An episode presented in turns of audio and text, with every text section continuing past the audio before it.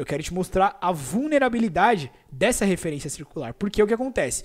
Se você tem uma predisposição genética inata, né, de ter comportamentos negativos e você está inserido em um ambiente que estimula esses comportamentos negativos, a tendência é que seus comportamentos sejam cada vez mais negativos, cada vez mais destrutivos, cada vez mais prejudiciais e que essa expressão comportamental sua agregue num ambiente que vai justamente expressar mais ainda esta negatividade, digamos assim. Entende?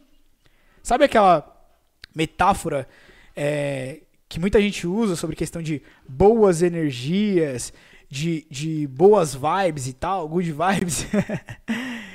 é, cientificamente falando, é mais ou menos isso aqui, ó. É essa referência circular dentro do sistema comportamental na relação genes-ambiente.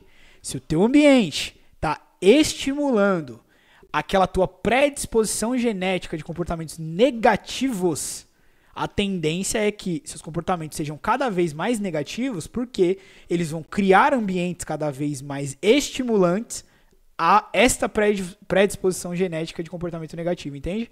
E aí fecha um ciclo né? Vira uma bola de neve de comportamentos negativos. Essa é a vulnerabilidade. Mas você já está sacando qual é a instrumentalidade, né? Já tá, que você já está esperto, entendendo a vulnerabilidade e a instrumentalidade. Pense um pouquinho. Aplica aí seu processo cognitivo de pensamento, de raciocínio.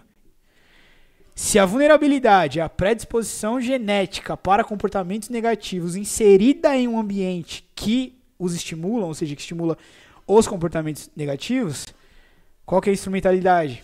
Essa aula completa está disponível na melhor plataforma de neurociências aplicadas do planeta. Se você quiser conhecer, acesse o site matosacademy.com ou me segue no Instagram, arroba Te vejo lá.